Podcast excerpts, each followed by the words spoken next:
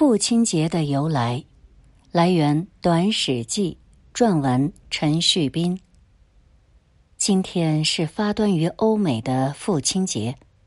其实，中国以前有过法定父亲节，是在八月八日。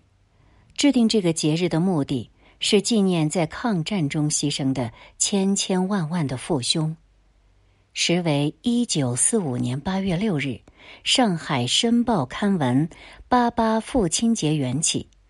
文章称，美国为纪念欧战中阵亡将士的妻与母，曾发起创立母亲节，而今中国也应该发起创立自己的父亲节。父字形同“八八”。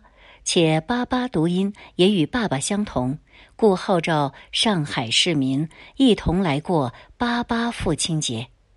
当时日军虽败局已定，但尚未投降，上海仍在其控制之下。这一倡议暗中表示怀念祖国之意，实有风险。文章末尾公开署名的首倡者共十人，分别是严惠庆。袁希濂、陈清士、梅兰芳、史志富、严独鹤、费穆、陆甘臣、傅文寿、张一渠。上述诸人均系名流，虽久处沦陷区，但爱国之志仍存。如严惠庆于北洋时代曾任外交总长、署理国务总理等职。一九四一年十二月，香港沦陷，遭日军所执。次年被迫返回上海，坚持不出任汪伪政府任何官方职务。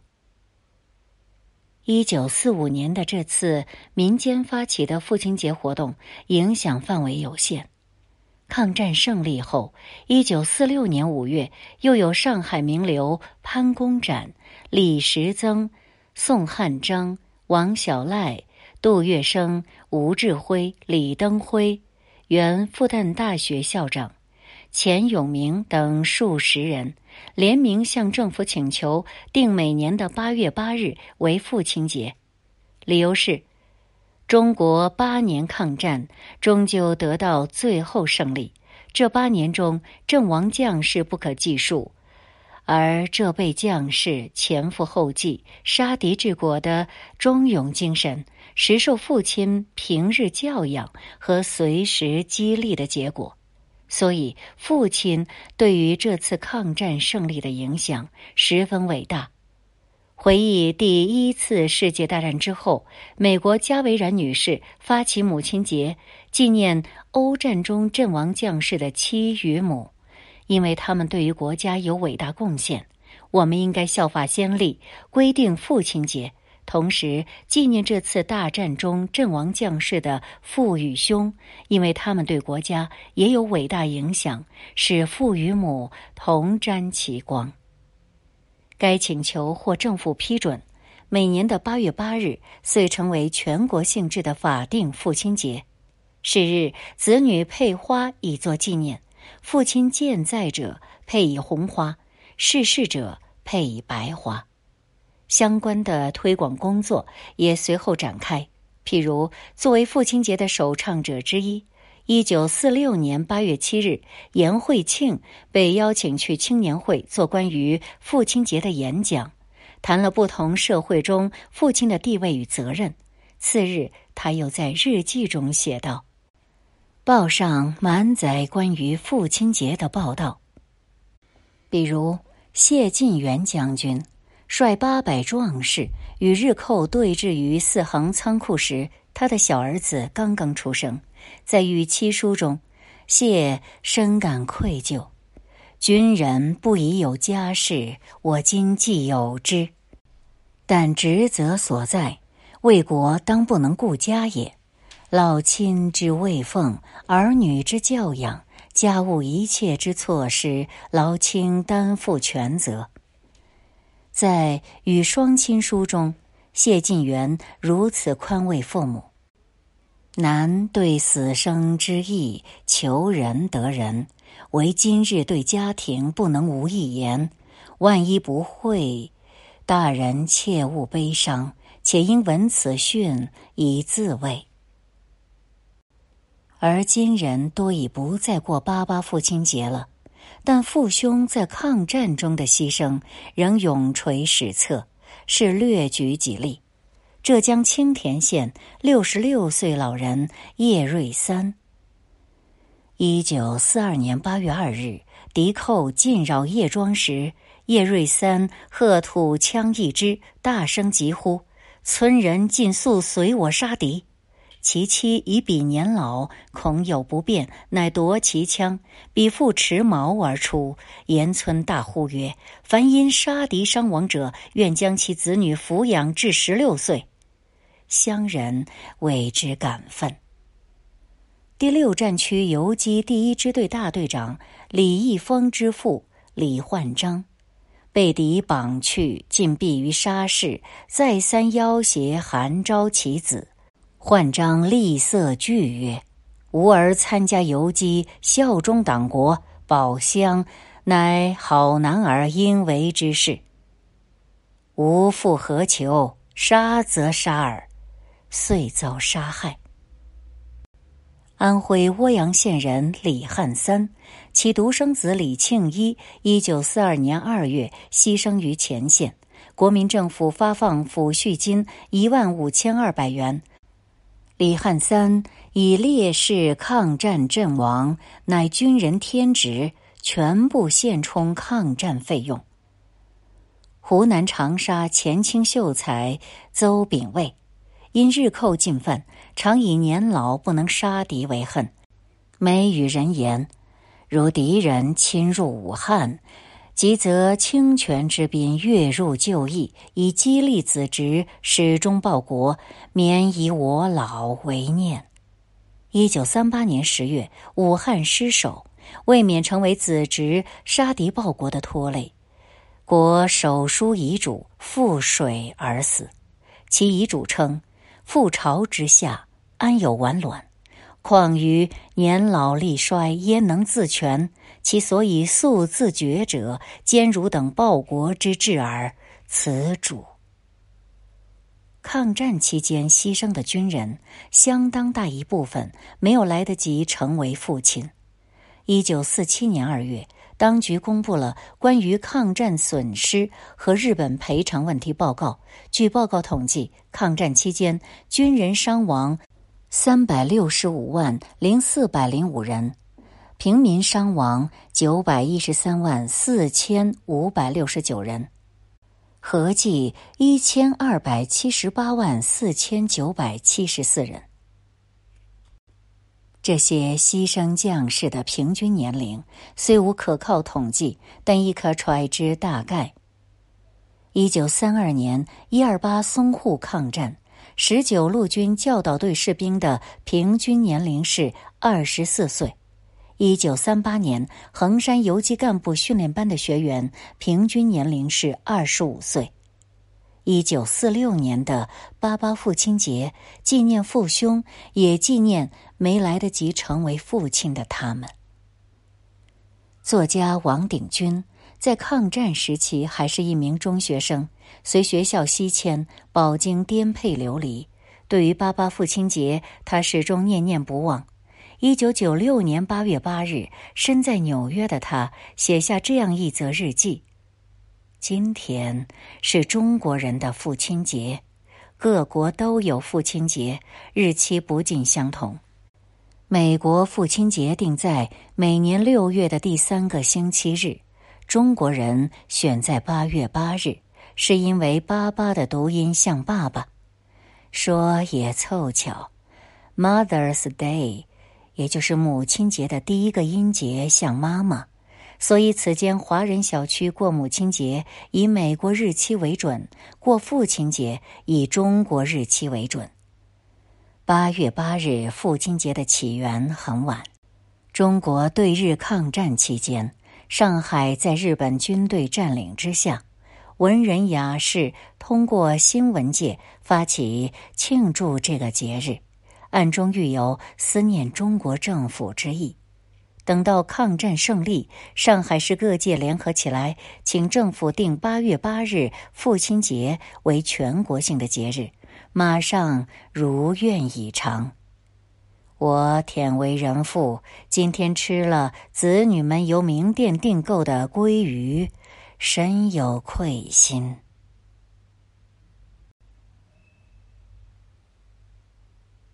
百面李叔同，来源《东方历史评论》，撰文魏邦良。李叔同一生跌宕起伏，身份多变，令人称道的是。无论在人生的哪个阶段，他都认真而彻底。做公子风流倜傥，写文章呕心沥血，传道授业鞠躬尽瘁，弘扬佛法死而后已。终其一生，他以常人难以企及的赤诚与热情，对待手头的千头万绪和身边的芸芸众生。正如其弟子丰子恺说的那样，弘一法师由翩翩公子一变而为留学生，又变而为教师，三变而为道人，四变而为和尚。每做一种人都十分像样，好比全能的幽灵。其老生像个老生，其小生像个小生，其大面而又很像个大面。都是认真的缘故。一八八零年十月二十三日，李叔同出生于天津三岔河口附近的一座三合院。他的父亲李小楼中过进士，后来辞官经商，商场上他运筹帷幄，做得风生水起，家业庞大。李小楼虽然左右逢源，但三房太太似乎都未给他幸福。他膝下虽有两子，可是文锦早逝，文熙残弱。为了让偌大的家业有个可靠的继承人，李小楼在六十七岁那年迎娶了十九岁的王凤玲。一年后，李叔同诞生了。李叔同出生后，老父给他取名文涛，字叔同，乳名承熙。桃李不言，下自城西。李小楼在七十二岁那年撒手归西。那年李叔同才刚满五岁。父亲去世后，二哥李文熙成了当家人，也做了李叔同的启蒙老师。文熙颇得乃父风范，为人正派。他启蒙弟弟时，既注重知识的灌输，也不乏做人处事的开导。他曾把家中客厅的一副柱联指给李叔同看，让他记住其中的上联：“惜时惜衣，非为惜财源惜福。”这句上联，李叔同记了一辈子，一直将他视为做人准则。兄长对弟弟的要求非常严格，稍有错误便加惩罚。这种严厉让李叔同过早失去孩童的活泼，天性因压抑而变得有些扭曲，但也养成了严于律己的习惯。十六岁那年，李叔同考入天津辅仁学院，接受更为传统的国学教育。他才华出众，又勤勉好学，诵习古代经典不在话下，就连偶然所得的课外读物也会用心细读。偶得一篇山西横路书院教师传授学生的临别赠言，崇尚读书之士，立品为先。这让李叔同一直引为圭臬，就如一束光，照亮了他的求学之路。不过，李叔同的科考之路并不顺利。李叔同写于科举考场中的文章，游离八股之外，充满独立思考，显露出忧国情怀，却不合考官的意。中举的愿望自然是落空了。当时正值康梁变法，李叔同的言论还使人怀疑他是康梁同党，甚至遭到警告。他的生母王氏为此担惊受怕，戊戌变法失败后，更是惶恐不安。再加上那个失去家长的大家庭举语不断，他便带着李叔同离京赴沪。一八九八年十月，李叔同在上海法租界卜林里租房居住。在上海期间，他可谓风流倜傥，也曾颓废奇迷，曾因酒醉鞭名马，生怕情多累美人。当时华亭诗人许焕元在自家成立城南文社，每月雅集一次，赋诗作文，诗酒唱和。为吸引更多同道，文社常常悬赏征文，以吸引诗坛良才入会。李叔同三次投稿，次次夺魁。一九零一年，已经二十二岁的李叔同还未能博取任何功名。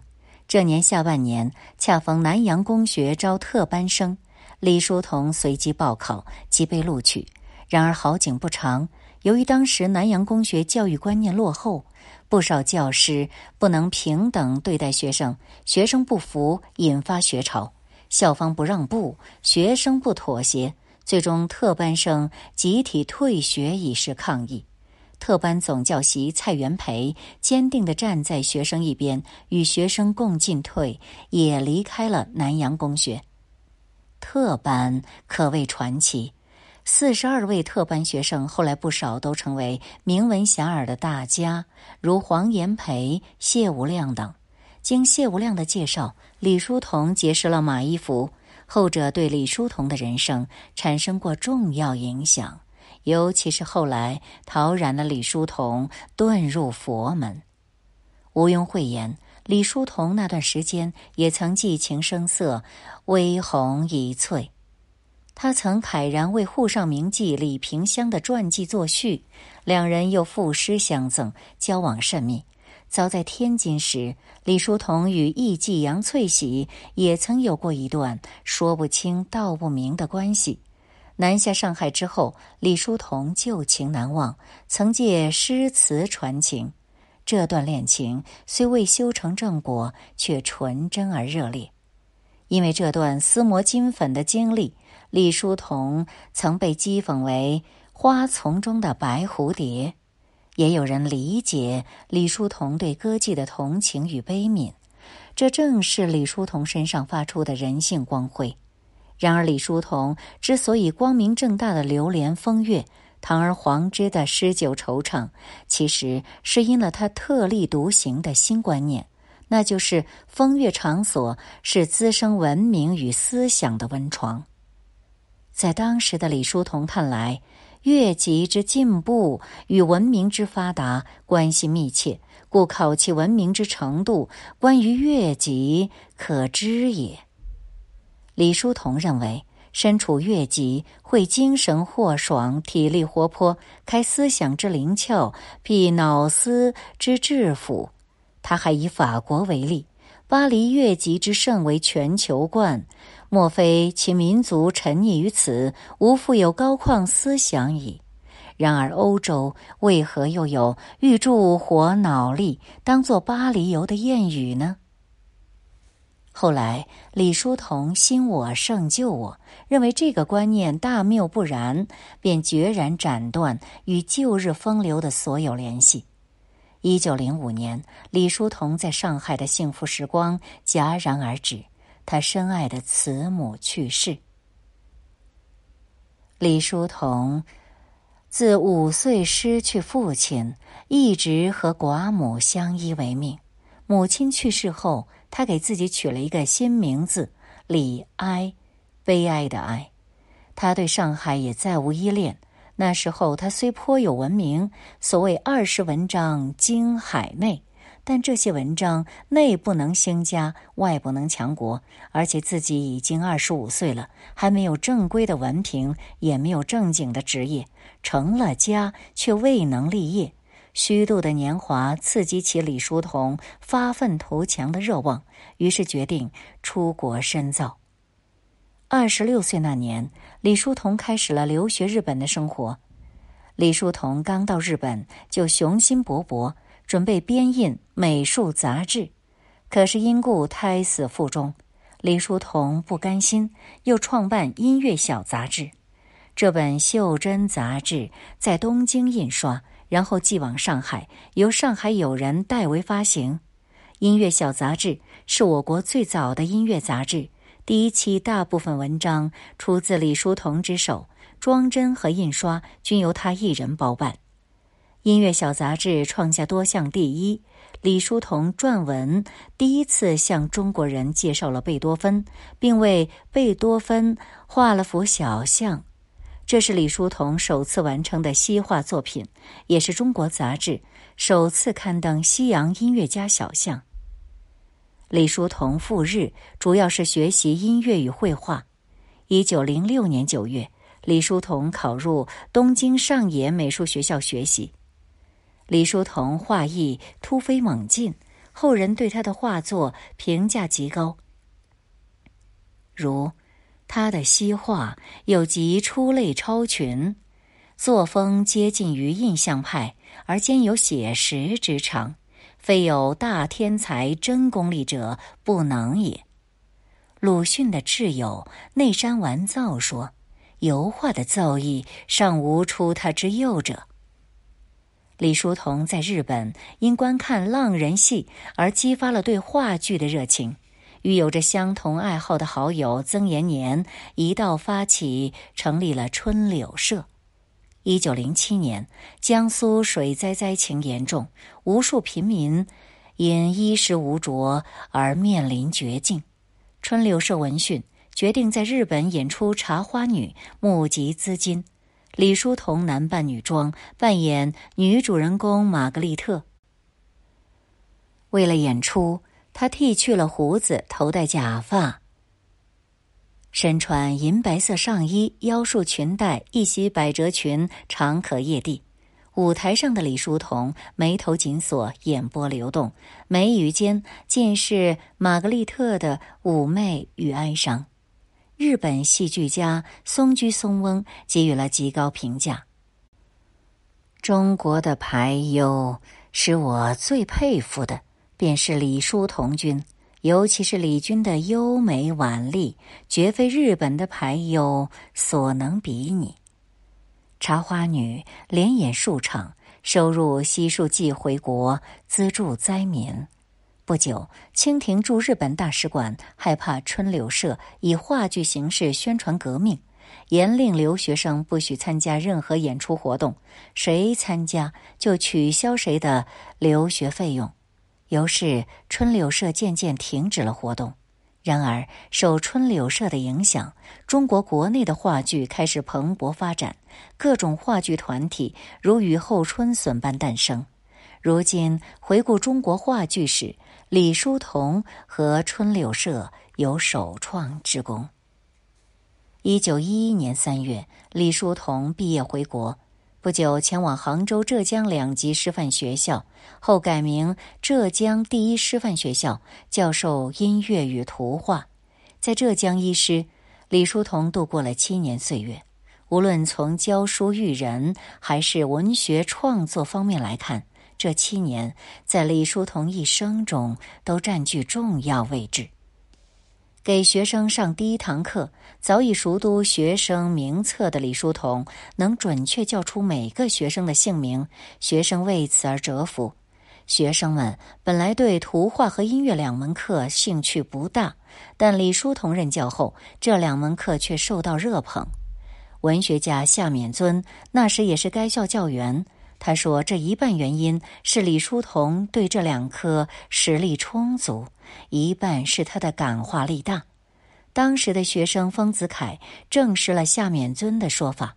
丰子恺说：“那是他们每天要花一小时练习绘画，一小时练习弹琴，不以为苦，乐在其中。”是因为李先生的人格和学问使弟子们真心崇拜，自觉自愿按他的教导去做。书法金石，李叔同是专家；中国话剧，李叔同是鼻祖。丰子恺说，他不是只教图画音乐，他是拿许多别的学问为背景而教他的图画音乐。夏勉尊认为。李叔同好比一尊佛像，有后光，故能令人敬仰。课堂上，李叔同多次向学生传导“先气实后文艺”的思想，要求学生首重人格修养，再谈文艺学习。广博学识与高洁人品，构成了李叔同的后光。丰子恺与刘志平后来分别成为美术家和音乐家，两人都是李叔同在浙江医师任教的门生。李叔同对这两位弟子的悉心指教，谱写了一段堪称绝响的佳话。刘志平家境贫寒，但学习刻苦。一次，他拿着习作去请教老师，李叔同对他说：“晚上八点在音乐教室见。”当晚突降大雪，刘志平顶着寒风准时赴约，却见教室门关着，里面漆黑一片。他仍旧站在走廊里等。过了许久，教室里的灯突然亮了，李叔同从里面款款走出。原来他在考验刘志平。刘志平过了关，李叔同就决定每周额外指导他两次。一九一五年，刘志平因病休学。李叔同去信宽慰弟子，劝其多读古人修养格言。刘志平于是边养病边读书，学业依然大有长进。病愈后，听从老师的建议赴日本留学。刘志平远在东洋，李叔同仍通过书信细心指点。后来，刘志平因经济困顿，健康欠佳。常感愈学愈难，乃至心灰意冷。由于家境越来越糟，刘志平终于失去资助，眼看学业就要中断。此时的李叔同尽管薪水不高，家累又重，仍慷慨解囊，决意资助弟子完成学业。在给弟子的信中，李叔同把自己的收入支出一一列出：每月薪水一百零五元。上海家用四十元，天津家用二十五元，自己食物十元，自己零用五元，自己应酬费添衣物费五元，如此每月可余二十元。这每月二十元便悉数供给刘志平求学。后来，李叔同因尝试断食而迷上佛学，终决意断发出家。入山剃度前夕，李叔同什么都放下了，唯独放不下的是远在日本的弟子的学费。他写信告诉刘志平，自己出家之前会借一笔钱做他的学费，让他得以安心求学。日后提起老师，刘志平会忍不住流泪。老师和我名为师生，情深父子。丰子恺原本喜欢数理化，从未想过专攻绘画与音乐，因为听了李叔同的课，才渐渐喜欢。在丰子恺眼中，李叔同从不疾言厉色批评学生，有学生在课堂上犯了错，李叔同只在下课后和颜悦色向对方指出，然后深鞠一躬，提示学生可以走了。对李叔同这样彬彬有礼的老师，学生们反而手足无措。一位学生说：“我情愿被夏木瓜，也就是当时夏勉尊的外号，骂一顿。李先生的开导真是吃不消，我真想哭出来。”李叔同要的是弟子心服，动之以情，晓之以理，反而不怒自威，令人敬畏。用丰子恺的话来说，就是温而立。李叔同宿舍的案头常年放着一册人谱，这是明代刘宗周著。这书的封面上，李叔同亲手书着“身体力行”四个字，每个字旁还加一个红圈。丰子恺到老师房间，看到案头这册书，心生奇怪。李先生专精西洋艺术，为什么看这些老古董，而且把它放在左右呢？后来，李叔同有一次叫丰子恺等几位学生到他房间里谈话，他翻开人谱，把“先气时而后文艺”讲解给丰子恺他们听，说这句话的意思是首重人格修养，次重文艺学习。简言之，就是说，要做一个好文艺家，必先做一个好人。刘志平赴日深造后，李叔同也劝丰子恺去日本研究绘画。后来，丰子恺听从师命赴日游学，虽然没有修读一张文凭，但开阔了眼界。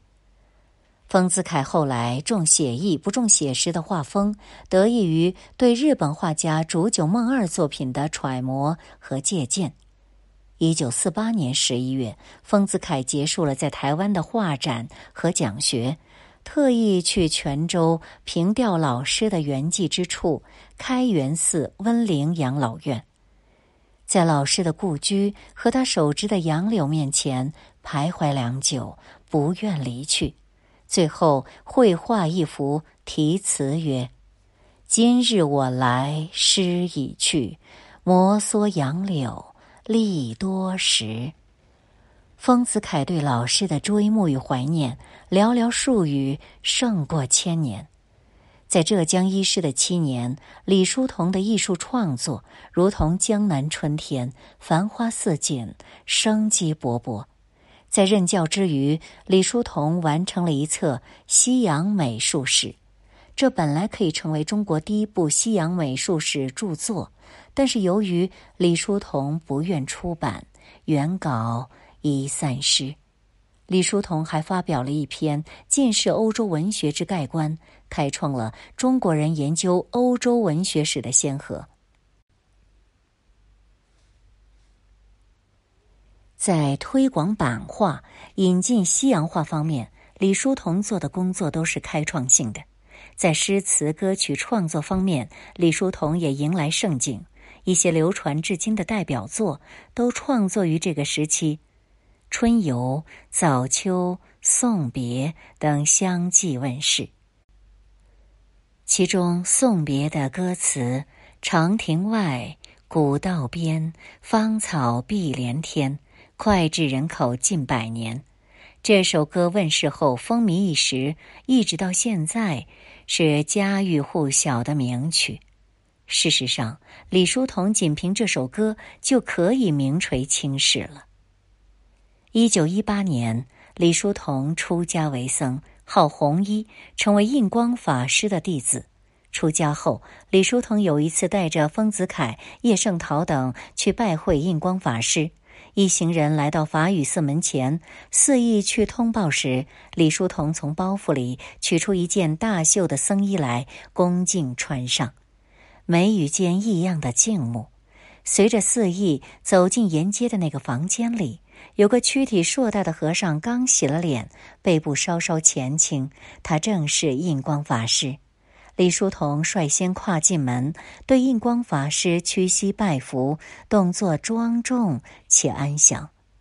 印光法师面色黝黑，皮肤粗糙，额头宽阔，浓眉底下一双眼睛炯炯有神。在叶圣陶眼中，并肩而坐的红衣法师与印光法师形成了鲜明对照：一个如水一般秀美飘逸，一个如山一般浑朴凝重。李叔同受印光法师的佛学观影响至深，他曾说：“西服也是印光法师的主张。”出家后的李叔同确实持戒精严，生活清苦。一九二五年，李叔同从温州来宁波，原预备到南京，再往安徽九华山去。因为江浙开战，交通受阻，就在宁波暂止，挂搭于七塔寺。老友夏勉尊得知，就去看望他。李叔同见了夏勉尊，就笑着打招呼。到宁波三日了，前两日是住在某某旅馆里的。夏勉尊说：“那家旅馆不十分清爽吧？”李叔同知道，很好，臭虫也不多，不过两三只。主人非常待我客气呢。夏勉尊一再邀请李叔同去白马湖小住几日，李叔同不便拒绝，就答应了。到了白马湖后，夏勉尊在春舍里替他打扫房间，李叔同就自己打开铺盖，把破旧的席子珍重地铺在床上，摊开了被，再把衣服卷一卷做枕头，接着拿出黑而且破旧不堪的毛巾，走到湖边洗脸去。夏勉尊知道老友是过午不食的，第二日未到午就送了饭和素菜去，碗里不过是蔬菜。李叔同却视为圣传，一脸喜悦的把饭划入口里，郑重欢喜的享用简单的菜肴。这次见面，夏面尊对李叔同有了新的认识。他后来说，在他世间。竟没有不好的东西，一切都好。小旅馆好，统仓好，挂搭好，粉破的席子好，破旧的手巾好，白菜好，菜脯好，咸苦的蔬菜好，跑路好，什么都有味，什么都了不得。这是何等的风光啊！人家说他在受苦，我却要说他在享乐。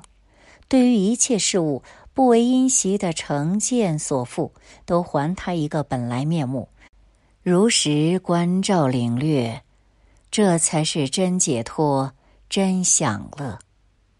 是的，沉浸在自己信仰中的李叔同，他的喜悦已非凡夫俗子所能体味。但西服的主张并非佛家独有。自从李叔同懵懂时候，李家大宅一道西服柱帘成为他的准绳，贯其一生，可见并非虚言。一九四二年，弘一法师圆寂于泉州开元寺温陵养老院，终年六十三岁。